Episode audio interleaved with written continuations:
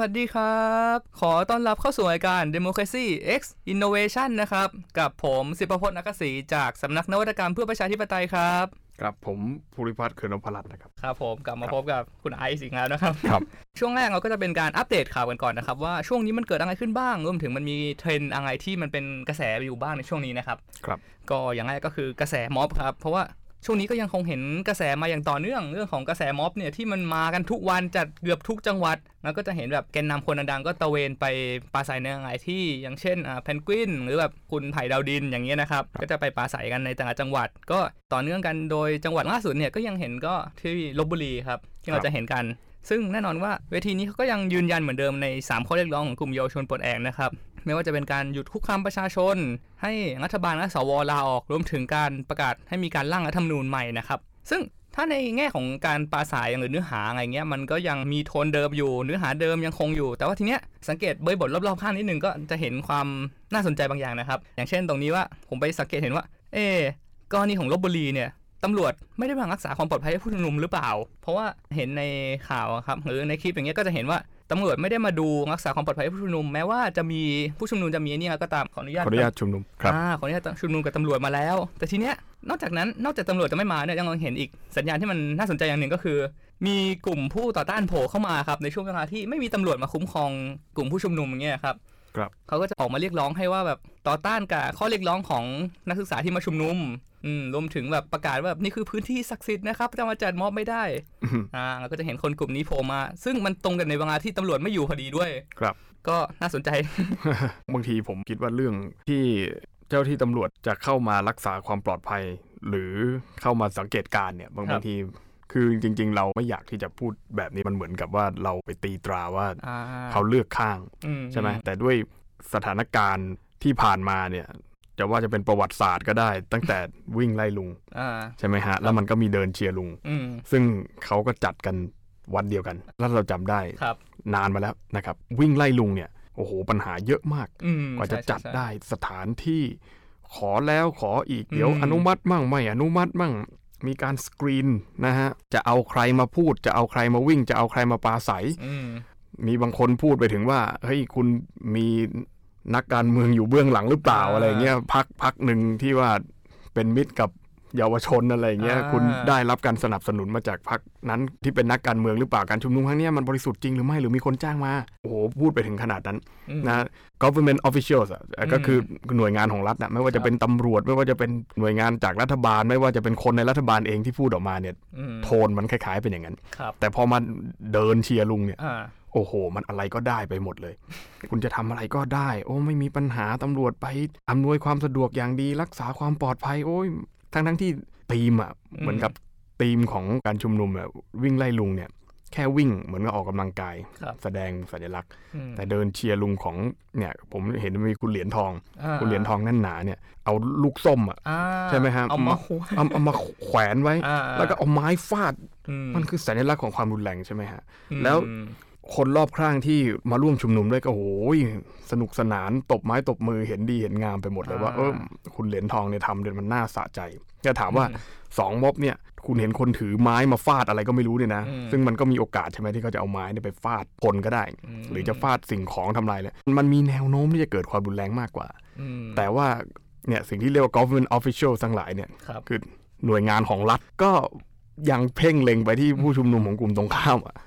ซึ่งอันนี้ก็เหมือนกันในกรณีที่คุณอืมเปรมบอกลบบุรีเนี่ยก็ใช่อะถ้าเป็นกลุ่มผู้ชุมนุมที่เป็นฝ่ายตรงข้ามกับรัฐบาลเนี่ย มันจะถูกตีตราไว้แล้วอะพวกนี้จะมาก่อความรุนแรง คือเหมือนมีอคติจาก government official แล้ว นี่ผมไม่ได้พูดถึงตำรวจหน่วยงานเดียวนะ มันมีหลายหน่วยงานที่มันเป็นอย่างเงี้ยเพราะฉะนั้นเนี่ยก็แน่นอนอะมันกลายเป็นว่าเฮ้ยคุณ แบ่งฝ่ายของการชุมนุม อย่างเช่นในปัจจุบันก็จะมีไทยพักดีกับการชุมนุมของ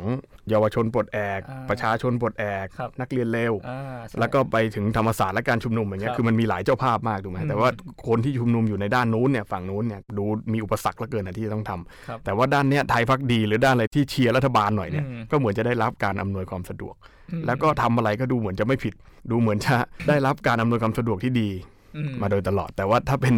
ฝั่งตรงข้ามเนี่ยมันเหมือนจะโดนขัดขวางยังไงก็ไม่รู้นะผมมองอย่างนี้อืมก็คือมันเลยกลายเป็นว่ารัฐบาลไม่ได้ให้ความเป็นธรรมกับทุก ๆ กลุ่มอ่าเท่ากันครับกล่าวก็คือเราต้องการเสนอว่า การทำงานของเจ้าหน้าที่หรือแม้แต่การคำสั่งในการเพ่งเล็งของรัฐนะครับ ควรเป็นไปอย่างเป็นกลางหรือแบบให้มันมีความเป็นธรรมระหว่างทุก ๆ ความคิดเห็นนะครับใช่ครับ ไม่ว่าจะเห็นพ้องหรือเห็นต่างจากรัฐบาล คุณก็ควรได้รับการปฏิบัติในมาตรฐานเดียวกันรวมถึงเจ้าหน้าที่ก็เช่นกันนะครับ ว่าในการควบคุมดูแลเรื่องของการจัดชุมนุม หรือการแสดงความคิดเห็นอะไรเงี้ยก็ควรไปมาตรฐานเดียวกัน เช่นเดียวกันนี้นะครับ ก็ในกรณีที่จะถึงเนี่ยครับวันที่ 19 กันยายนนี้นะครับก็จะมีการจัดกิจกรรมชุมนุมของกลุ่มธรรมศาสตร์และการชุมนุมนะครับท่ามกลางกระแสไม่ว่าจะเป็นการสนับสนุนหรือแม้กระทั่งกระแสการคัดค้านนะครับรวมถึงในช่วงนี้ด้วยที่มหาลัยจะประกาศ ปิดไม่ให้นักศึกษาเข้ามาใช้พื้นที่ตรงนี้ด้วย ซึ่งตรงเนี้ยครับก็หืมมีหลาย ๆ อย่างที่ต้องมาติดตามเหตุการณ์กันต่อไปครับไม่ว่าหนึ่งครับคือจะใช้พื้นที่ได้หรือเปล่ากับสองก็คือเจ้าหน้าที่จะดูแลความเรียบร้อยให้มันโดยสงบหรือเปล่า หรือกรณีที่ว่าฝ่ายไม่เห็นด้วยหรือฝ่ายคัดค้านเนี่ยจะออกมาเชิญมวลชนมาปะทะกันหรือเปล่าอืมอ่า ใช่ครับอันนี้ก็เป็นกรณีถ้ามองย้อนกลับไปเดินเจียลุงกับวิ่งไล่ลุงเนี่ยครับมันคล้ายกันอยู่อย่างหนึ่งคือมีการจัดการชุมนุมสองที่มสองกลุ่มที่เห็นไม่ตรงกันครับแต่ดูแล้วก็อาจจะเป็นการชุมนุมที่มันอยู่คนละพื้นที่กันอืมอันนี้มันก็จะเป็นตัวที่เป็นเหมือนคล้ายๆตัวชี้วัดได้เหมือนกันว่าอืมรัฐบาลเนี่ยภาษาอังกฤษเรียก treat อะครับดูแลสองกลุ่มเนี่ยอืม โดยมีมาตรฐานเหมือนกันหรือไม่อืมเนี่ยแล้วเดี๋ยวเราจะไปเข้าเรื่องที่เราจะพูดเรื่องการปณิประนอมเนี่ยคือออ่าการปณิประนอมเหล่าเนี้มันเหมือนมีหลายคนหลายหลักคิดว่า การปณิประนอมคือคุณต้องให้ความยุติธรรมกับทุก ๆ กลุ่มใช่ไหมฮะมันมันถึงจะสามารถที่จะอยู่ร่วมกันต่อไปได้ แต่อันเนี้ยคือวันที่ 19เนี่ยเราจะเห็นเลยว่า มันจะเป็นตัวชี้วัดของรัฐบาลอะว่าคุณทวีตผู้ชุมนุมสองกลุ่มเนี่ยด้วยความยุติธรรมด้วยมาตรฐานเดียวกันหรือเปล่า เนี่ยอย่างแรกมาเลยเนี่ยมหาวิทยาลัยธรรมศาสตร์เนี่ยที่ท่าพระจันทร์ก็ไม่อนุญาตให้ผู้ชุมนุมอืมเข้าไปชุมนุมแล้วอย่างเงี้ยครับโดยอ้างว่ามันผิดเงื่อนไขการชุมนุมทั้งทั้งที่อ่ากลุ่มผู้ชุมนุมเองเนี่ยตามที่ตามข่าวเนี่ยเขาก็ส่งรายละเอียดไปอืมให้ดูก่อนแล้วด้วยว่าชุมนุมได้ไหมตอนแรกอ่าบอกว่าได้ครับตอนหลังมาอยู่ดีๆ ก็มากลับลำบอกว่าไม่ให้ชุมนุมใช่งั้นอืมแล้วมันตรงเนี้ยมันนำไปสู่อะไร มันนำไปสู่ที่ผู้ชุมนุมก็คิดว่าเขาไม่ได้รับความยุติธรรมอืมเพราะเขาไม่ได้รับความยุติธรรม เขาก็คิดว่าเขาจะต้องแสดงอืม แสดงออกอย่างอื่นครับ เป็นการตอบโต้ ซึ่งเนี่ยแกนนำการชุมนุมก็ได้ประกาศว่าจะเอาอะไรไปตัดโซ่ตัดอะไรเนี่ยเออใช่ไหมฮะ คือแบบมันก็จะกลายเป็นการทำลายทรัพย์สินไปอีก ซึ่งอืมทางแรกถ้าเกิดว่าให้การชุมนุมดีๆมันก็ไม่ต้องมีเรื่องกระทบกระทั่งกันใช่ความรุนแรงหรือการทำลายทรัพย์สิน หรือการทำผิดกฎหมาย ที่พวกคุณตั้งขึ้นมาเองเนี่ยนะมันเริ่มขึ้นมาหลังจากที่เขารู้สึกว่าเขาไม่ได้รับความยุติธรรมเลยอืมซึ่งความยุติธรรมตรงเนี้ย คุณคุณทวีตเขาอะคุณดูแลเขาอะเหมือนกันทุกกลุ่มหรือเปล่า ถ้าเกิดว่าอืมคุณดูแลกลุ่มนู้นด้วยอะกลุ่มสมมติกลุ่มตรงข้าม คุณไม่ให้เขาชุมนุมอย่างนี้ด้วย เขาจะไปชุมนุมที่ไหนสมมติว่าสวนลุม คุณก็ปิดสวนลุมเลยอย่างเงี้ยอ่าเอากุญแจคล้องสวนลุมอะมันมันเห็นการปฏิบัติต่อม็อบสองกลุ่มเนี่ยมันเท่ากันอืมความร้อนแรงมันก็จะไม่เกิดอืมเขาก็จะไม่รู้สึกว่าเขาได้รับความอายุติธรรมอืมครับ อันเนี้ยเพราะฉะนั้นเนี่ยวันที่19เนี่ย นอกจากจะเป็นจัดแบบเบิ่มๆจะจัดแบบใหญ่ๆเนี่ยจะดูเนื้อหาอย่างไรก็แล้วแต่เนี่ยผมคิดว่าเราดูอีกอย่างหนึ่งก็คือการปฏิบัติจากรัฐต่อผู้ชุมนุมเนี่ยอืมว่าเขาจะปฏิบัติเหมือนกันทั้งสองกลุ่มไหม แล้วอ่าเหมือนกับครั้งที่ผ่านๆมาที่ทำไหมที่ว่ามีการอ่า16 เดือนที่แล้วครับของประชาชนปลดแอกที่อืมอนุสาวรีย์ประชาธิปไตยครับโอ้โห มีทั้งโดรงมีทั้งโดรนอ่ามีมีทั้งใช่ใช่ตัดสัญญาณมือถือตัดอะไร โอ้โห นั่นแหละ ครั้งนี้ก็จะเหมือนกัน เราจะมาดูกันว่าอืม ครั้งเนี้ยเขาจะมีมาตรการอะไรมาเล่นกับผู้ชุมนุมเองแล้วผู้ชุมนุมก็ประกาศว่าจะนอนค้างคืนอีกวันหนึ่งจะไปเรียกร้องต่อนายกรัฐมนตรีโดยตรงที่ทำเนียบอ่ารัฐบาลด้วยอะอันนี้แหละ อันเนี้ยอืมมันจะคล้ายปี 4849ไหมที่อืมพันธมิตรบุกทำเนียบมหรือมันจะเหมือน เสื้อแดงไหมที่ไปชุมนุมตรงนั้นเนี่ยอืมแล้วก็พยายามจะบุกเข้าไปในสถานที่รายการเหมือนกันอะไรอย่างเงี้ยอะโอเคอ่าอาจจะไปเปรียบเทียบกับตรงนั้น แต่มันอาจจะเปรียบเทียบกันไม่ได้เลยทีเดียวแต่ว่าเราจะรอดูว่าการปฏิบัติจากรัฐเนี่ยมันจะขยับไหมอะอืมจะขยายไหมอะว่าจากการที่แค่มายืนดูมาแฝงตัวครับเอาโดรนมาถ่ายตัดสัญญาณโทรศัพท์เนี่ยมันจะมากขึ้นไปสู่การจับกลุ่มหรือตามข่าวลือที่ว่าจะมีความรุนแรงเกิดขึ้นเนี่ยมันจะจริงหรือเปล่าอะไรเงี้ยนะครับ คือทุกคนคงได้ยินข่าวลือแหละนะ ผมก็ได้ยินมาเหมือนกันถามว่าผมเชื่อไหมเนี่ยมันก็ช่างใจ ผมคิดว่ารัฐคงยังไม่ทำครับอืมครับผมก็ในแง่หนึ่งนะครับ เพราะถ้าเราตามคิดตามแม็กซ์เวเบอร์นะครับ ก็คืออมรัฐน่ะเป็นผู้ผูกขาดความรุนแรงอยู่แล้วเพราะงั้นมันเลยกลายเป็นว่าส่วนหนึ่งมันเกิดความไม่ไว้วางใจว่าอ้าวงั้นคุณผูกขาดความรุนแรงไว้คุณจะใช้กับประชาชนหรือเปล่าครับซึ่งมันมาควบคู่กับสถานการณ์ที่มาตรฐานการใช้อำนาจของเจ้าหน้าที่รัฐเป็นไปอย่างไม่เท่าเทียมกันระหว่างแต่ละฝ่ายด้วยใช่ครับยิ่งเป็นการตอกย้ำได้ว่าข่าวลืออาจจะจริงหรือเปล่า เพราะว่า ด้วยเหตุที่มันว่าอำนาจอยู่ในมือรัฐ และรัฐไม่ได้ใช้อำนาจอย่างเท่าเทียมกันแต่ละฝ่ายนะครับไหนจะมีเรื่องของไอ้ที่จะตัดสัญญาณกันอีกนะครับ ซึ่งครับรอบนี้ก็เผื่อๆกันเอาโทรศัพท์ไปเผื่อกันนะครับใช่อาจจะใช้เน็ตกันไม่ได้อีกรอบนะครับครับในครั้งครับนี้ พูดถึง Max Weber เนี่ยก็คือ บอกว่ารัฐเป็นผู้ผูกขาดความรุนแรงแปลว่าอะไรก็คือแปลว่ารัฐเท่านั้นที่มีความชอบธรรมในการใช้ความรุนแรง ถ้าคนอื่นพูดง่ายๆคนอื่นหยิบอาวุธหยิบปืนมาแล้วมาใช้ความรุนแรงหรือมาทำกระทำการอื่นๆใดๆอย่างเงี้ยนะทำลายหรือว่าเข็นฆ่ากันอะไรเงี้ยนะซึ่งอืมมันก็คงไม่ขนาดนั้นก็คืออาจะไม่มีความชอบธรรมในการใช้ความรุนแรงอ่าแต่ว่ารัฐเท่านั้นอะ โดยเครื่องมือของรัฐจะเป็นตำรวจที่เป็นตัวแทนของรัฐ หรือว่าจะเป็นทหารที่เป็นกองกำลังของรัฐเนี่ยครับอ่านำมาใช้ความรุนแรงกับประชาชนเนี่ย ตรงเนี้ยถือว่ามีความชอบธรรมอ่า นั้นซึ่งตรงเนี้ยถ้าจะพูดถึงเวเบอร์คือเขาพยายามจะฉายให้เราเห็นว่ารัฐเนี่ยมันไม่ยุติธรรม นั่นแหละ มันไม่สมเหตุสมผลที่รัฐจะมีความชอบธรรมในการใช้ความรุนแรงแต่ฝ่ายเดียวครับนะครับซึ่งวันที่ 19เนี่ยอะก็ก็จะจะเป็นเห็นตัวชี้วัดตัวนะชี้วัดใช้ภาษาราชการให้กับรัฐเลยอ่าตัวชี้วัดเป็นของไอรัฐโซนะครับอ่าใช่ indicator ไปเลย KPI ไปเลยนะครับอ่าว่า KPI ของรัฐเนี่ยจะเป็นยังไงในวันที่ 19เดี๋ยวจะ treat ผู้ชุมนุมอย่างไรจะครับจะดูแลผู้ชุมนุมอย่างไรนะซึ่งมันก็เลยมาจนถึง ข้อเสนอของผู้ชุมนุมอืถูกไหมข้อเสนอที่มี 3 ข้อครับก็คือมีแก้รัฐธรรมนูญคุกคามประชาชนก่อนอายุคุกคามประชาชนอ่าให้รัฐบาลสวลาออกไปก่อนครับหลังจากนั้นจะจึงจะเป็นการให้ร่างรัฐธรรมนูญฉบับใหม่ขึ้นสร้างมารัฐธรรมนูญฉบับใหม่ขึ้นมาโอเคตรงเนี้ยไอ้ตรงหยุดคุกคามประชาชนเนี่ยมันคงชัดเจนอยู่แล้วนะฮะว่าเพราะว่ามันเกิดขึ้นมาจากสิ่งที่เราพูดกันมาก็คือความไม่ยุติธรรมอืมมันไม่ยุติธรรมเพราะว่า คุณคุกคามอยู่ฝ่ายเดียวอืมฝ่ายนู้นไม่เห็นมีใครไปออกหมายจับวิ่งไล่เอามอเตอร์ไซค์มาขวางเวลาเขานั่งรถแท็กซี่แล้วก็มาอุ้มเขาออกไปอย่างนั้นอะจะว่ามันเกินงามเนี่ยมันก็มันมันไม่ใช่ภาษาที่ทางการเมืองเขาใช้กันนะนะมันคือมันอุกอาจแล้วคุกคามเหมือนเขาเป็น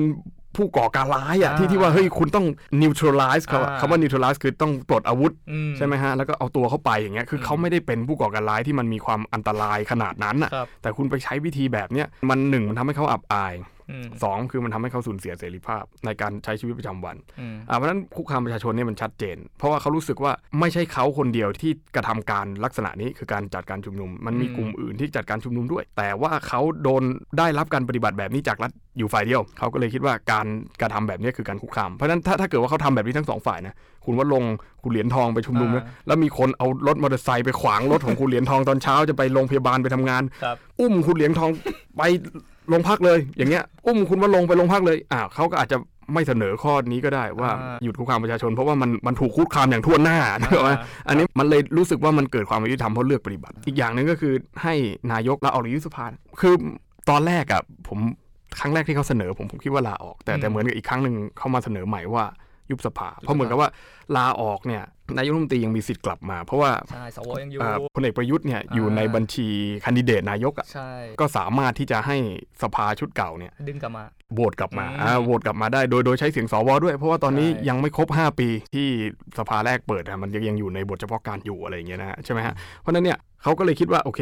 คุณประยุทธ์กลับมาได้แน่นอนก็เลยให้ยุบสภาอะไรเงี้ยแต่แต่ผมผมอยากให้ความเห็นตรงนี้หน่อยคือจริงๆ เวลาที่อื่นเขาให้ลาออกเนี่ยหมายความว่าอะไรคือหมายความว่าคนที่เขาลาออกก็ลาออกด้วยสปิริตด้วยความแมนแมนอะถ้าภาษาไทยมันมันชายเป็นใหญ่ไปด้วยความแมนแมนด้วยความเป็นลูกผู้ชายอย่างเงี้ยจริงๆมันไม่ใช่มันด้วยด้วยสปิริตอะพอเขาลาออกไปแล้วเนี่ยเขาก็จะไม่กลับมาใหม่ละคือเขาก็จะปฏิเสธแล้วว่าโอเค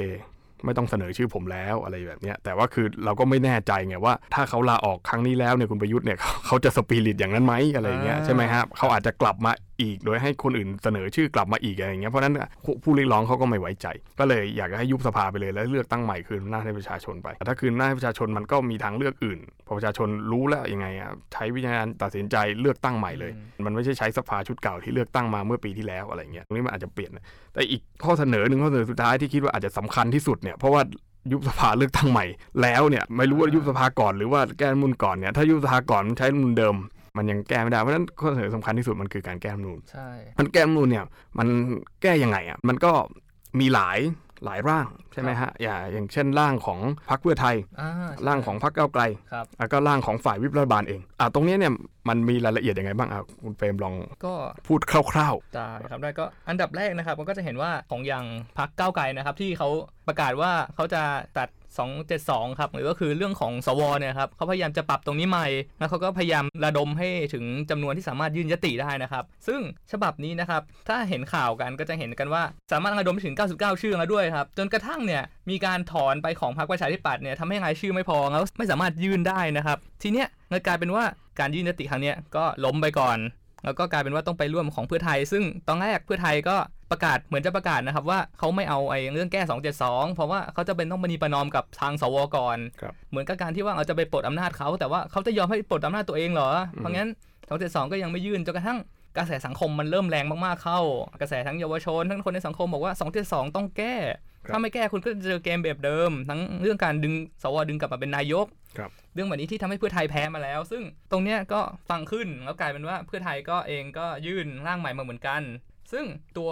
ร่างใหม่นะครับก็มีประมาณ 4 ยติที่ตอนนี้ก้าวไกลก็เข้าไปร่วมด้วยแล้ว ก็ประมาณว่าเลิกอำนาจสวในการเลือกนายกปิดทางนายกคนนอก แล้วก็บังคับว่าสสเท่านั้นที่จะเป็นนายกได้นะครับรวมถึงยกเลิกคำสั่งคอสชที่เคยประกาศไว้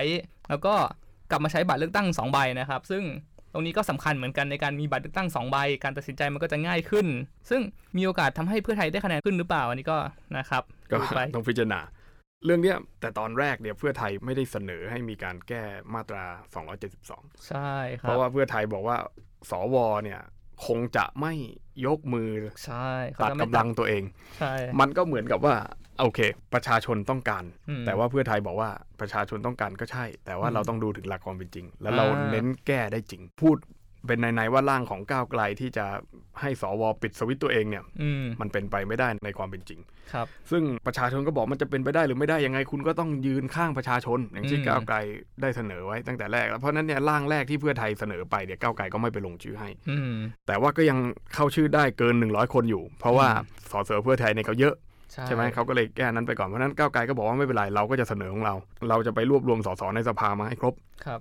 ก็มีพัก ประชาธิปัตย์อ่าอ่าอย่างที่คุณเปรมได้กล่าวไป แล้วก็มีพักพักเล็กอ่าอย่างอืมเช่นไทยศรีวิไลของคุณมงคลกิจเนี่ยก็มีอีกหลายท่านที่ร่วมลงชื่ออะรู้สึกมีพักภูมิใจไทยด้วยหนึ่งท่านอ่าก็คือคุณที่แกไม่สวนมติพักในการโหวตเลือกอืมนายกรัฐมนตรี ไม่เลือกพลเอกประยุทธ์ครับแต่เป็นงดออกเสียงแทนอะไรอย่างเงี้ยท่านนี้ก็ก็มาร่วมลงชื่อด้วย แต่ปรากฏว่าพอถึงเวลาจริง ๆ แล้วรอเอาชื่อส่งไปแล้วครบแล้วไปถอนชื่อออก ก็ด้วยเหตุผลต่างๆ นานาบอกว่าเฮ้ยเข้าใจว่าเป็นการเสนอของวิปรัฐบาลบ้างอ่าแล้วก็มาเปลี่ยนใจทีหลัง จนมีอืมข่าวลือว่ามีผู้ใหญ่ไปห้าม ให้คุณอย่าไปร่วมกับก้าวไกลอะไรประมาณเนี้ยคือออืมแล้วก็แต่มีบางกลุ่มอย่างเช่น กลุ่มของคุณ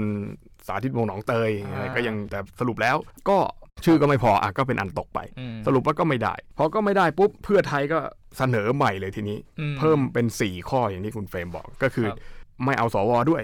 ตั้งสสร บัตรเลือกตั้งเปลี่ยนจาก 1 ใบเป็น 2 ใบ จะได้เลือกทั้งเขต แล้วก็เลือกทั้งปฏิลิสใช่ไหมฮะบัญชีรายชื่อ และอีกอย่างหนึ่งก็คือนายกต้องมาจากสสเท่านั้นใช่ไหมฮะเพราะฉะนั้นเนี่ยมันมันจะแก้ไขอะไรร่างอันเนี้ยก็คือค่อนข้างดีนะเนื้อหาของร่างอันเนี้ยว่าโอเค พอให้เลือกทั้งบัญชีรายชื่อกับเขตได้แยกกันเนี่ยอืมเพราะฉะนั้นมันไม่จำเป็นว่าคะแนนที่ได้จะต้องมาจากเขตเท่านั้นใช่เลือกใบเดียวเนี่ยบางทีคุณไม่ได้ส่งผู้สมัครลงที่เขตเนี่ยอืม คุณก็อดได้คะแนนเลยครับเพราะฉะนั้นเนี่ยมันต้องใช้เงินเยอะมากอ่าใช้เงินในที่ว่าส่งผู้สมัครไปลงทุก ๆ เขต เพื่อที่จะใช่เก็บคะแนนเก็บเล็กเก็บน้อยเนี่ยครับบางเขตอาจจะได้เป็นหลักร้อยหลักพันอืมแต่เอามารวมๆกันเนี่ยมันเลยได้เป็นบัญชีรายชื่ออืมได้เป็นพักเล็กขึ้นมา อย่างเช่นพักพวกเสรีรวมไทยพักพวกเศรษฐกิจใหม่ หรือว่าพักของคุณไพบูลย์นิติตะวันอะหรือจะเป็นพักไทยศรีวิไลอะไรเงี้ยคือครับคือเก็บเล็กเก็บน้อยในแต่ละเขตไงอืมแต่ถามว่าถ้าเกิดว่าทุนเขามีไม่เยอะพอเขาจะไปหาผู้สมัครมาลงเนี่ยอ่า มันมันแทบจะเป็นไปไม่ได้เลยสำหรับพรรคเล็ก เพราะฉะนั้นเนี่ยรัฐธรรมนูญฉบับเนี่ยมันมันผัดหนึ่งใบเนี่ยมันสร้างปัญหาให้กับพรรคเล็กที่ทุนน้อยไม่มีโอกาสเล่นการเมืองอืใช่ไหมฮะแล้วก็มันหมดโอกาสที่พรรคใหญ่ๆที่มีคะแนนเยอะเกินไปอาจจะได้ปฏิริษีอย่างเช่นเพื่อไทยเป็นต้น เพื่อไทยไม่ได้ปฏิริษีเลยใช่เพราะว่าสสพึงมีมันน้อยกว่าคะแนนจริง ๆ ที่มันได้อ่าถูกไหมฮะมันน้อยกว่าจำนวนสสเขตที่ได้อะไรเงี้ยเพราะฉะนั้น รัฐธรรมนูญมันออกแบบมาฆ่าพักใหญ่พักใหญ่เลยเสียผลประโยชน์ก็เลยเกิดปัญหาแบบเนี้ยโอเค เนื้อหาแบบนี้แต่แต่คือปัญหาจริงๆครับมันไม่ได้อยู่ที่ร่างใครดีหรือไม่ดีมันอยู่ที่ความขัดแย้งของพักในฝ่ายค้านเองมอันเนี้ยจะเหนื่อยมากเลย เพราะว่าเราสู้ด้วยกันเหมือนกับเป็นพันธมิตรกันเนี่ยแต่ว่าอืมพอพอมาเกิดเรื่องระหองระแหงแบบเนี้ยมันทำให้เหมือนกับนะภาษาไอ้ลบเขาเรียกว่ามันเสียเรือ มันเสียยุทธศาสตร์ในการสู้ไป เช่น ก็จะมีพวกผู้สนับสนุนพรรคอ่าแฟนพันธ์แท้อะครับครับครับแฟนมันธุ์แท้พักอย่างเช่นพักก้าวไกลกับผู้สนับสนุนพักเพื่อไทยก็จะบอกว่าอ่าเพื่อไทยเขาทำมาให้แก้ได้จริงอืใช่ไหมเห็นหรือยังสุดท้ายแล้วเนี่ย มันมีก๊อกสองก๊อกแรกเพื่อไทยก็เสนอหลอกๆไปก่อนอ่าแต่พอของพวกคุณเนี่ยก้าวไกลเสนอเสนอมาแล้วมันตกไปเนี่ยอืมพวกเราก็เซฟได้เสนอใหม่อ่าแล้วพวกคุณก็มารวมกับเราอยู่ดีไงอ่านี่ไงนี่เห็นไหมเนี่ยพักเพื่อไทยเขามีความเก๋าเกมครับพวกคุณแบบเลือดร้อนวัยรุ่นร้อนวิชาอืมมันไม่ได้การเมืองไทยมันต้องมีประสบการณ์มันมีความเก๋าก่าเกมเนี่ยแฟนคลับพรรคเพื่อไทยเขาก็พูดอย่างเงี้ยเหมือนกับสอนพรรคก้าวไกลว่าเฮ้ยอืมคุณยังเด็กอยู่คุณดูไว้แต่พรรคก้าวไกลก็บอกว่าอ้าวคุณไม่จริงใจนี่หว่าอ่าเพราะครั้งแรกคุณบอกอย่างนี้อีกครั้งหนึ่งคุณมาบอกอีกอย่างหนึ่งถ้าเกิดว่าพวกเราไม่เสนอตั้งแต่แรกเนี่ยแล้วพวกเราไปร่วมกับคุณตั้งแต่แรกเนี่ยสามข้อหลังเนี่ยเลือกตั้งสองใบนายกมาจากสสและที่สำคัญที่สุดก็คือแก้ให้สวไม่เลือกนายกเนี่ยอืมถ้าพวกเราไม่เสนอครั้งที่สอง ถ้าพวกเราไปร่วมคุณแต่ครั้งแรกไอ้ของเหล่านี้มันก็ไม่เกิดนะอืมใช่เปล่าก็คือมันไม่เกิดนะสามข้อหลังเนี่ยคุณได้สสรอย่างเดียวคุณถามว่ามันพอไหมกับการแก้รัฐธรรมนูญแล้วหยุดการสืบทอดอำนาจของคอสชอ้าวมันก็เถียงกันไปเถียงกันมาว่า จริง ๆ แล้วร่างท้ายสุดเนี่ยร่างสุทธิท้ายสุดเนี่ยมันเกิดเพราะพวกเราก้าวไกล มันไม่ได้เกิดที่พวกคุณเพื่อไทยพวกคุณเพื่อไทยตอนแรกคุณฟอร์ว่ะใช่ไหมอืมคุณฟอร์คุณกลัว แต่พอพวกเราเสนอแล้ว แล้วพวกเรา เหมือนกับว่าเสนอแล้วไม่เป็นอะไร สว ก็อ่าเหมือนกับดูจะเห็นดีเห็นงามด้วยอ่าอ่าอย่างเช่น คุณวันชัยสอนสุริ คุณคำนูนสิทธิสมานเนี่ยครับแกก็พูดเลยว่าโอเค อย่างคุณคุณพรทิพย์อื ใช่ไหมฮะยังคุณพรทิพย์มายัยังยังมาเลยยังอืมบอกว่าโอเค ตอนแรกเนี่ยเลือกเพราะว่ามันเฉพาะการแต่ตอนนี้บ้านเมืองเรียบร้อยแล้วไม่จำเป็นแล้วที่สวอ่าต้องเลือกนายกอ่าสละสิทธิ์ไปเลยอะไรอย่างเงี้ยอืมใช่ไหมฮะคุณดูทิศทางลมก่อนนี่แสดงว่าตอนแรกคุณไม่ได้จริงใจอะไรเลย พวกคุณไม่มีกระดูกสันหลังอะไรประมาณนั้นจะจะพูดจะว่าเพื่อไทยอย่างนั้นอืมอันนี้หมายถึงผู้สนับสนุนนะครับติ่งครับนะไม่ไม่ได้หมายถึงตัวพักกันเองนะอืมผู้สนับสนุนก็ตีกันไปตีกันมา แต่คือเหมือนกับว่าพอในในการเมือง ของพรรคฝ่ายค้านมันมีทิฏฐิของแต่ละแต่ละกลุ่มของผู้สนับสนุนกันมากเกินไปเนี่ยผมคิดว่ามันเลยทำให้ฝั่งตรงข้ามมาได้เปรียบอืมนะครับก็คือผมผมคิดว่าโอเค ทุกคนมันผิดพลาดกันได้แหละ แต่ว่าจะปฏิเสธเรื่องที่ก้าวไกลพูดว่าถ้าไม่มีพวกเราก็ไม่เกิด 3 ข้อหลังเนี่ยอืมมันก็คงจะปฏิเสธไม่ได้ใช่แต่จะปฏิเสธว่าเพื่อไทยเขาไม่เก๋าเกม ตั้งแต่แรกเนี่ย แล้วพรรคก้าวไกลก็เหมือนกับว่าไปน้อยใจเขาไม่ไม่ไปร่วมลงชื่อเขาตั้งแต่แรกเนี่ยผมก็คิดว่ามันมันมันดูเป็นมันดูเอาใจตัวเองไปหน่อยนึงนะอันนี้อันนี้ด้วยความเคารพนะคือคือเราก็ด่าเคารพกันอะนะครับแต่ว่าก็คือถ้าเกิดว่าเราไม่ได้เตือนกันบ้างมันก็ดูจะเป็นเพื่อนรังแกฉันอืมใช่ไหมฮะก็คือคือท้ายสุดแล้วอะร่างมันได้แบบนี้มาแล้วเนี่ยเราก็ควรจะยินดี แต่ถามว่าเรื่องที่ต้องวิพากษ์วิจารณ์กันต่อไปก็คงต้องวิพากษ์วิจารณ์แต่ ผมว่า อย่างผู้สนับสนุนเนี่ยหรือติ่งอะไรก็แล้วแต่เนี่ยขอนะครับอย่าเลยอืมนะอย่าอย่าอย่าทะเลาะกันเลย เพราะมันจะยิ่งทำให้ฝั่งตรงข้ามเราอะได้เปรียบแล้วแล้วคือตอนเนี้ยเราเราต้องสร้างสร้างพลังเพื่อที่ต่อสู้กัน ซึ่งตอนนี้เราอยากเปลี่ยนแปลงถูกไหมฮะเราก็เลยต้องแก้รัฐธรรมนูญเพื่อที่จะเปลี่ยนแปลง แต่ถามว่าการเปลี่ยนแปลงนั้นเนี่ยถามว่าทุกคนเนี่ยต้องการจะเปลี่ยนแปลงไหมมันก็ไม่ใช่ว่าทุกคนอยากจะเปลี่ยนแปลงอ่าอ่าอย่างที่คุณเฟรมก็ได้พูดไปว่ามันมีบางกลุ่มอย่างเช่นไทยพักดีหรืออะไรก็แล้วแต่เนี่ยเขาร่วมกันลงชื่อ อ่าใช่ มีต้ากิจนกรรมการแก้รัฐธรรมนูญต้านการแก้รัฐธรรมนูญครับ ลงชื่อผ่าน Google Form ครับอ่าซึ่งไม่เหมือนกับของไอไม่เหรมืออนของไอรอนะครับ เพราะว่าอ่าซึ่งอย่างก่อนหน้าเนี้ยจะเห็นไว้ว่ากลุ่มไอรอนะครับเขามีกิจกรรมของเขาอยู่ก็คือการรวบรวมรายชื่อ คนที่สนับสนุนการแก้รัฐธรรมนูญ โดยที่ใช้ร่างของไอรอเองนะครับ ซึ่งการใช้กระบวนการเนี้ยครับเป็นไปตามรัฐธรรมนูญ ซึ่งก็คือต้องการ 50,000รายชื่อ พร้อมหลักฐานอย่างบัตรประชาชนพวกเนี้ยนะครับในการยื่นในการเข้าชื่อแล้วก็นำไปยื่นกับรัฐบาลจริงๆนะครับสามารถนำไปยื่นใช้แก้ได้ ซึ่งเราจะเห็นได้ว่าในช่วงระยะเวลาที่ผ่านมาเนี่ยไอรอก็ไประดมรายชื่อ จนตอนนี้เข้าใจว่าได้ประมาณ 53,700 รายชื่อนะครับอือฮึจนตอนนี้เพียงพอแล้วที่จะสามารถยื่นขอแก้ตัวยื่นร่างรัฐธรรมนูญได้อือฮึส่วนการพิจารณาจะเป็นยังไงก็อีกเรื่องหนึ่ง แต่ทีเนี้ยเราเห็นว่ามันมีกระแสใหม่ครับ เกิดขึ้นก็คือไทยพักดีมาอีกแล้วครับในการเสนอคัดค้านการแก้ รัฐธรรมนูญนะครับ เพียงแต่ว่าขั้นตอนนี้มันต่างกันคนละเรื่องเลยก็คือ อย่างของไอรอเขาจะมีการเก็บหลักฐานเอาไปยื่นจริง แต่ว่าของไทยพักดีก็จะมีการแบบเปิด Google Form มาแล้วใครสามารถล็อกอินได้ก็สามารถเข้าไปกดแก้กันได้เลยนะครับอือฮึซึ่งมันก็จะเห็นอะไรตลกตลกๆอย่างมากมายครับ คนก็จะไปแกล้งกันแบบใส่ชื่อเล่นแบบผมชื่อประยุทธ์อะไรอย่างเงี้ยแบบหรือแบบผมเป็นครับพลอวกาศเอกอะไรอย่างเงี้ยอ่าแบบคุณอยากเป็นอะไรใส่เข้าไปใส่เข้าไปจนตอนนี้กลายเป็นว่ามันตลกเกินไปจะไปเป็นแสนห้ารายชื่อครับ ทั้งทั้งที่คนเดิมไปลงซ้ำก็ได้ กี่ครั้งก็ได้ครับอ่าเพราะเพราะฉะนั้นชื่อที่ออกมา1นึ่งแสนห้าหมื่นรายกว่า1นึ่งแสนห้าหมื่นรายชื่อเนี่ยอาจจะไม่ใช่1นึ่งแสนห้าหมื่นคนใช่เหมือนที่ไอรอต้องเอาสำเนาบัตรประชาชนอ่าไปนับกันใช่จริง ๆ ว่ามันห้าหมื่นจริง ๆ มันไม่ใช่มีคนซ้ำหรือว่ามีชื่อที่มันอืมไม่ถูกต้อง แต่อันนี้คือกลายเป็นว่าลง Google Form เนี่ยใครจะไปลงก็ได้ ใช่ใช่ไหมครับเพราะฉะนั้นเนี่ยไอ้คำว่า1นึ่งแสนห้าหมื่นรายชื่อของของไทยพักดีนี่มันดูจะไม่ค่อยมีความชอบธรรมเท่าไหร่นะครับใช่ไหมฮะเหมือนเรา ก็จะเรียกเขาว่าเป็นเหมือนอนุรักษ์นิยมไหมอื้อหือเราจะเรียกงั้นได้อ่าเหรอครับเหมือนเพเหมืราะอนว่าโอเค คือเหมือนกับว่าพวกเนี้ยอยากจะไม่อยากเปลี่ยนแปลงเนี่ยอืมในในทางการเมืองเราเราจะเรียกคนที่ไม่ชอบเปลี่ยนแปลงและชอบของเก่าเนี่ยว่าอนุรักษ์นิยมอืมใช่ไหมฮะซึ่งอนุรักษ์นิยมเนี่ยมันก็ไม่ใช่ซะทีเดียวว่าเขาไม่ต้องการการอืมเปลี่ยนแปลงอะไรเลยใช่ใช่ไหมครับก็คือมันมันก็ต้องมีการเปลี่ยนแปลงได้ แต่คือสิ่งที่เขาอยากรักษาไว้เนี่ยมันมันขึ้นอยู่กับว่า เขาอยากรักษาอะไร เพราะว่าอืมคำว่าอนุรักษ์นิยมเนี่ยมันมันไม่ได้มีอ่าถ้าพูดภาษาอย่างในเชิงปรัชญาหน่อยก็คือมันมันไม่ได้มีสารัตถะคือไม่ได้มีแก่นแกนครับของมันเอง ไม่เหมือน Marxism อย่างเงี้ยลัทธิอืมมาร์กซ์ก็คือมาร์กซ์มีกิจแก่นแกนว่าสังคมต้องขับเคลื่อนโดยเศรษฐกิจชนชั้นแรงงานต้องยึดอำนาจขึ้นมาปกครอง แล้วก็จะทำให้คนเท่ากันภายใต้ เศรษฐกิจอย่างเงี้ยมีมีฐานะทางเศรษฐกิจที่เท่ากันเท่าเทียม อันนั้นแต่ว่าอนุรักษ์นิยมเนี่ยมันไม่ได้มีอย่างนั้น มันไม่ได้มีสารัตถะว่าเฮ้ยหนึ่งสองสามต้องเป็นอย่างนี้ แต่มันเหมือนกับว่ามันมันขึ้นอยู่กับว่าอนุรักษ์ช่วงไหนของประวัติศาสตร์อ่าอย่างเช่นในประเทศไทยตอนเนี้ยอาจจะอนุรักษ์ช่วงก่อน 2475ไหมม หรือหรือจะอนุรักษ์ช่วงก่อน 14 ตุลาไหมอ่าหรือจะอนุรักษ์ช่วงก่อนพฤษภา35ไหมบางคนก็อาจจะติดอยู่กับความสุขของตัวเองในในช่วงประวัติศาสตร์ประวัติศาสตร์หนึ่งอย่างเงี้ยซึ่งซึ่งจริงๆแล้วถ้าเกิดว่าเราบอกว่าเออเราอยากอนุรักษ์ช่วงก่อน 2475 ก็คืออาจจะไม่มีรัฐธรรมนูญใช่ไหมเขาอาจจะไปชอบยุคนู้นอ่าตอนเพราะฉะนั้นเนี่ยเป้าหมายของเขาก็คือไม่ต้องมีรัฐธรรมนูญไปเลย หรือบางคนถ้าจะอนุรักษ์ช่วงของพลเอกเปรมอืมก็อาจจะบอกว่ามีรัฐธรรมนูญแต่ว่านายกรัฐมนตรีไม่ได้มาจากสภาผู้แทนราษฎรา ร้อยเปอร์เซ็นต์ก็อะจะไรมีแบบเนี้ยกลุ่มที่เขาสร้างนังทีฟสร้างเรื่องเล่าเฉพาะของตัวเอง อย่างเช่นใช่เขาก็จะบอกว่าก่อน 2475 จริงๆจะมีรัฐธรรมนูญแล้วนะครับแค่ว่าคณะราษฎรเข้ามาก่อนแล้วเข้าก็มาก่อนสร้าจริงงสุกก่อนหามชิงสุกก่อนหามโดยการตั้งอ่ารัฐธรรมนูญของตัวเอง ซึ่งอืมอืมข้อเสนอเนี้ยมันเป็นมันจะสมเหตุสมผลแค่ไหนหรือเปล่า ก็คือครับเป็นการที่เขาหยิบหลักฐานชิ้นหนึ่งมา argument ซึ่งเป็นอืมจริงไหมหรือจะเกิดยังไงขึ้น อันนี้ก็ไม่รู้เหมือนกันเพราะว่าครับแค่ความเป็นไปได้หนึ่งทางประวัติศาสตร์นะครับอืมใช่ครับเพราะเพราะฉะนั้นเนี่ยความเป็นอนุรักษ์นิยมเนี่ยอืม ใช่ไหมอย่างอย่างที่เราพูดกันก็คือมันมันไม่ได้จำเป็นว่าจะมีสารัตถะเพราะฉะนั้นเราเราไม่รู้ว่าอนุรักษ์นิยมในแง่นี้มันหมายความว่าอะไร ซึ่งเอามันก็มีนักคิดคนหนึ่งเนี่ยที่เรารู้จักกันก็ชื่อเอ็ดมันด์ เบิร์กเนี่ยอืมอะมีชีวิตอยู่ในปี 1729ถึง1797 เอ็ดมันด์ เบิร์กเนี่ยเชื่อใน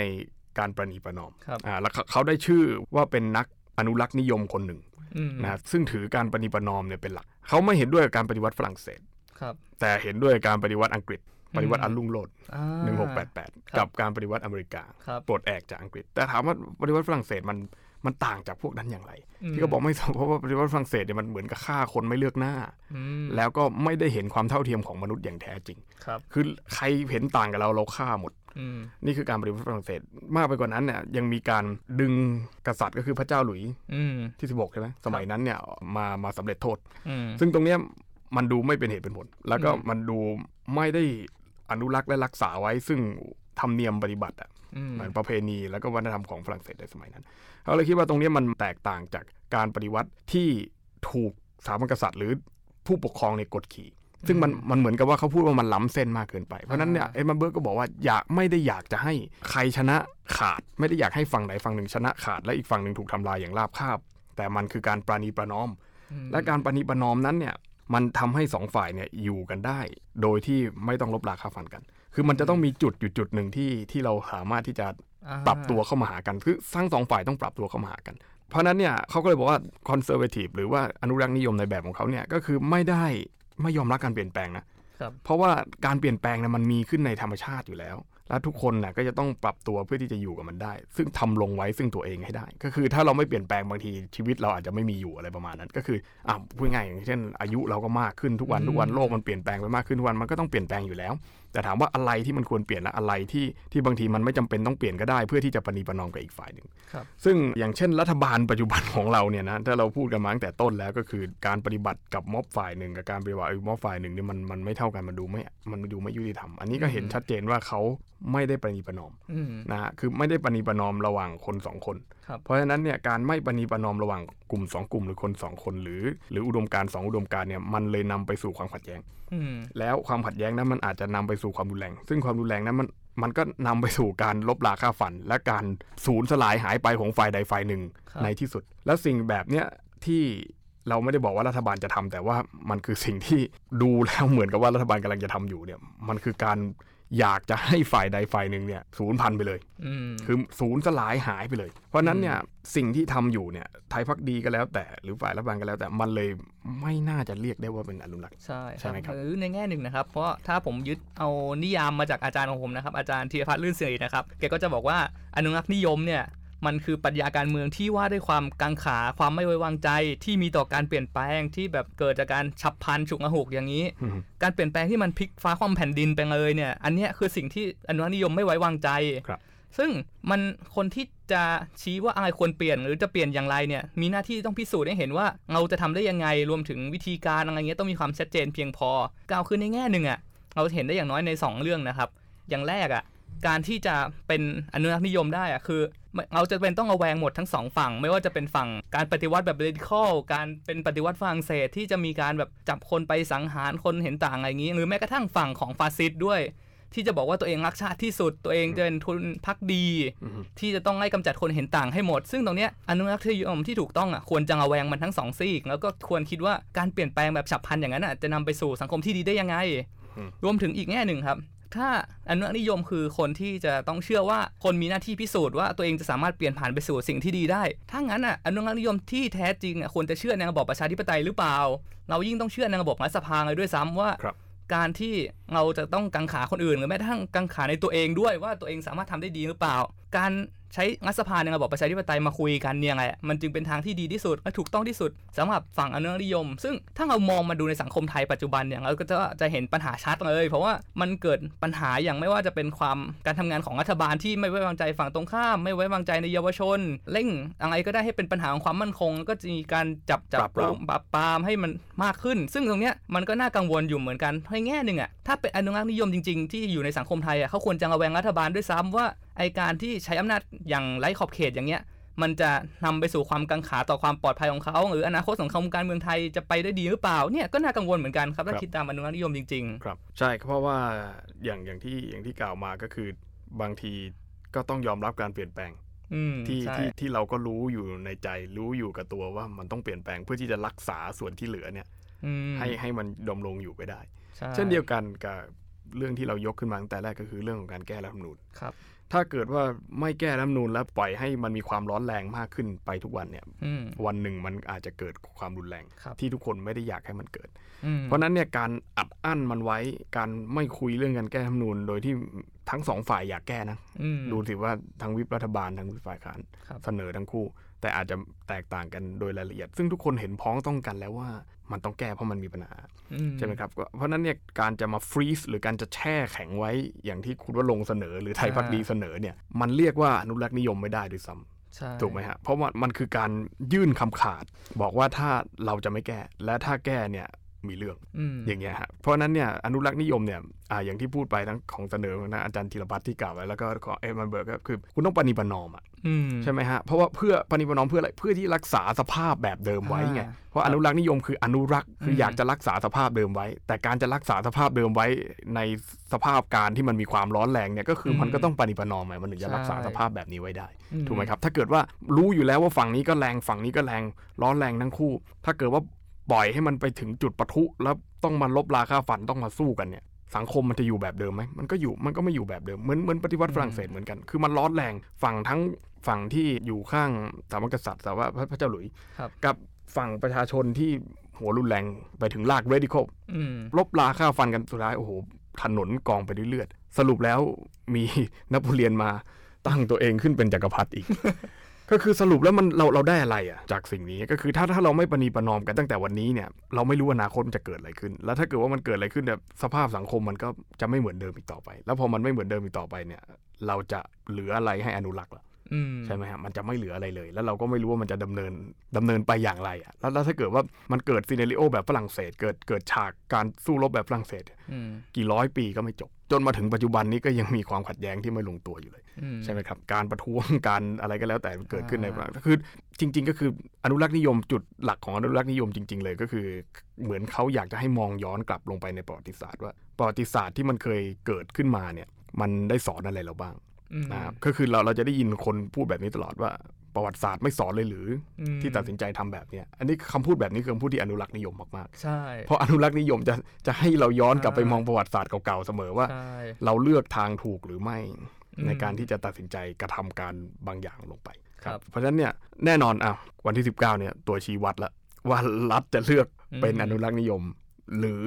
แย่กว่าอนุรักษ์นิยม ใช่ครับ ซึ่ง ในแง่หนึ่งอะการที่เราจะบอกว่าเอ้ยเขาไม่ใช่อนุรักษ์นิยมแล้วทีเนี้ยถ้าเราจะดูจากนิยามไม่ว่าจะเป็นของใครก็ตามทีเนี้ยถ้าเรามาลองดูว่าเอ๊ะหรือเราจะตีความไม่ว่าจะเป็นของรัฐบาลหรือไทยพักดีเราสามารถตีความเป็น reactionary ได้หรือเปล่า หรือพวกปฏิกิริยานะครับซึ่งอธิบายอย่างง่ายอย่าง reactionary คือพวกที่มีพฤติกรรมทางการเมืองตอบโต้กับสิ่งที่เกิดขึ้นครับอย่างเช่นเห็นม็อบนักศึกษามาตัวเองก็เอาพวกเราไปไปไปต่อต้านนักศึกษาคือไม่ได้สนโดยเนื้อหาหรืออะไรอย่างแท้จริง แต่ว่าเห็นว่ามีฝ่ายหนึ่งมาก็ฝ่ายหนึ่งต้านครับซึ่ง เราจะถือว่าพวกนี้เป็น reactionary หรือเปล่า จริง ๆ ก็อาจจะไม่นับด้วยซ้ำว่าเป็น reactionary นะครับ เพราะว่ามันไม่ใช่การต้านโดยเนื้อหาโดยเหตุผล หรือมีการถกเถียงอย่างจริงจังในเชิงสาระที่เด็กนักศึกษาหรือเยาวชนเขาเสนอกันมาว่าเขาจะเปลี่ยนอะไรรวมถึงฝ่ายนี้ไม่ได้เสนอว่าตรงไหนอะที่เด็กเสนอมามีปัญหาหรือต้องแก้อย่างไร แต่เขาบอกว่าเขาไม่เอาอะแค่นั้นอะเขาแค่เห็นว่าเออมีคนเสนอไม่ถูกใจเขาเขาแค่ต้าน ซึ่งอาจจะไม่นับว่าเป็น reactionary แล้วก็ไม่ใช่ conservative ด้วยซ้ำนะครับ ไม่หรือ reactionary มันจำเป็นหรือเปล่าที่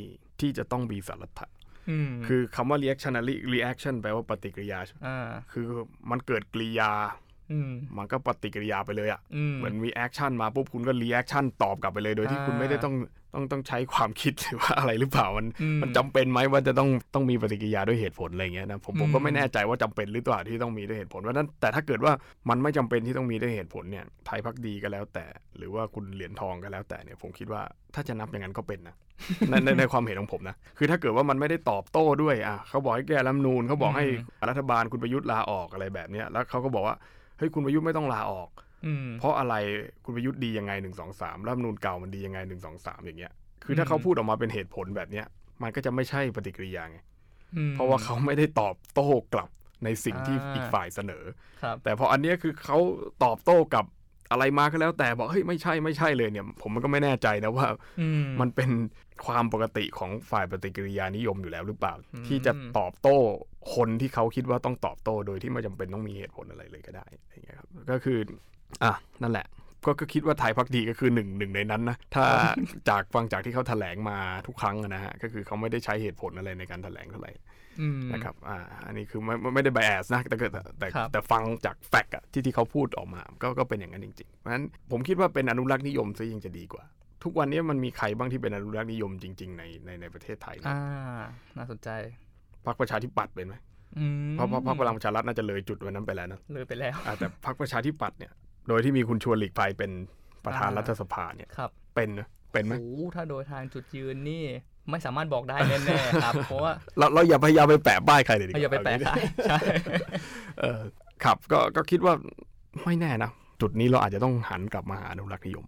อืมครับ หรือในแง่หนึ่งอะบางทีถ้าเราลองสำรวจพรรคการเมืองในไทยอย่างเงี้ยครับบางทีเราเข้าใจว่าบางพรรคการเมืองอะมีความเป็นเป็นซ้ายเป็นหัวก้าวหน้า แต่ถ้าเราลองดูในสเกลระดับโลกจริงๆเราอาจจะถือว่าพรรคนั้นเป็นพรรคอนุรักษ์นิยมได้หรือเปล่า อย่างถ้าวัดใน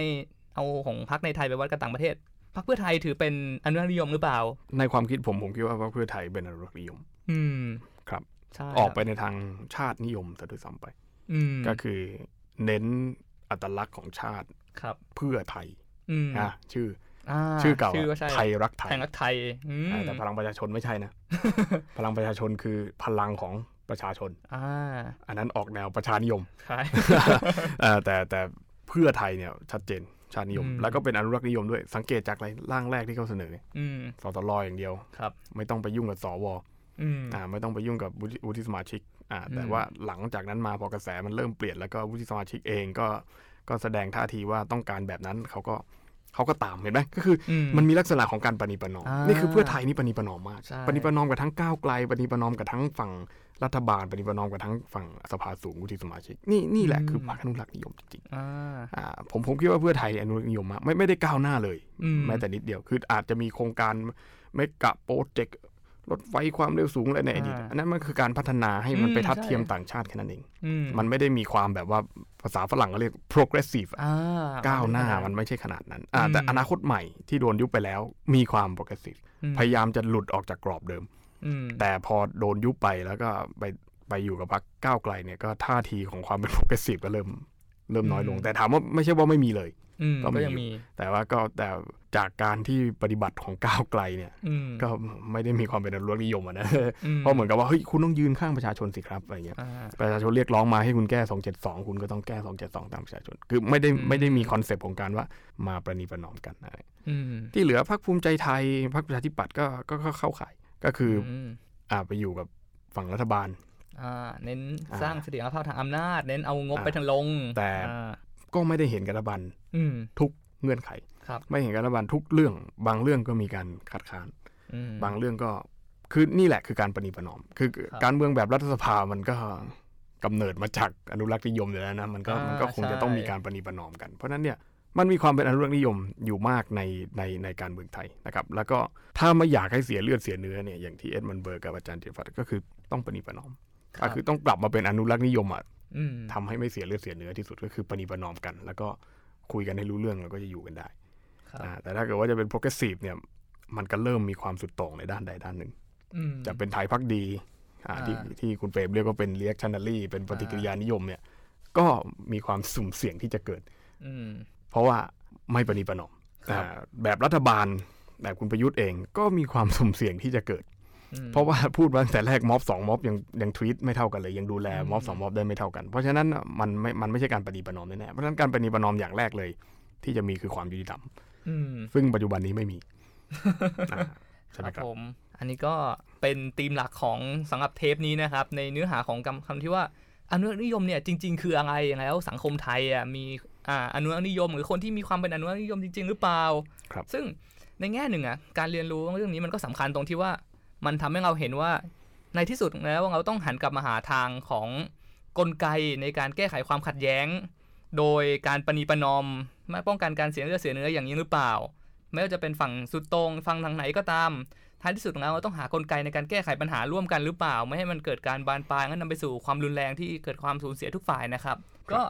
ในสัปดาห์ที่จะมาถึงนะครับ วันที่ 19 ก็จะมีการชุมนุมนะครับ คนไหนที่ไปก็ครับผม ดูแลตัวเอง ดูแลตัวเองดูแลครับตัวเองใส่หน้ากากอนามัยด้วยนะครับครับ แล้วก็เตรีกายรมการการต่อสู้ของใครก็ตามเนี่ยมันครับมันไม่มีทางจบได้ในในระยะเวลาอันสั้นใช่ไม่ว่าจะเป็นฝั่งไหนอืมอ่าจะเป็น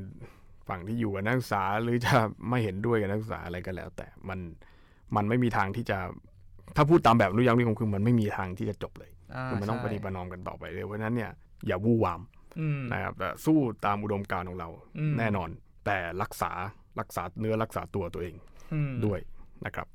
ก็เป็นเป็นเป็นเรื่องที่สำคัญที่คสุรัดบผมครับครับผมดังนั้นก็เทปสัปดาห์นี้ก็จบลงแต่เพียงเท่านี้นะครับ ขอบคุณทุกท่านที่ติดตามรับชมรับฟังนะครับครับแล้วก็ขอลาไปก่อนนะครับ สวัสดีคครัรับบครับ สวัสดีครับ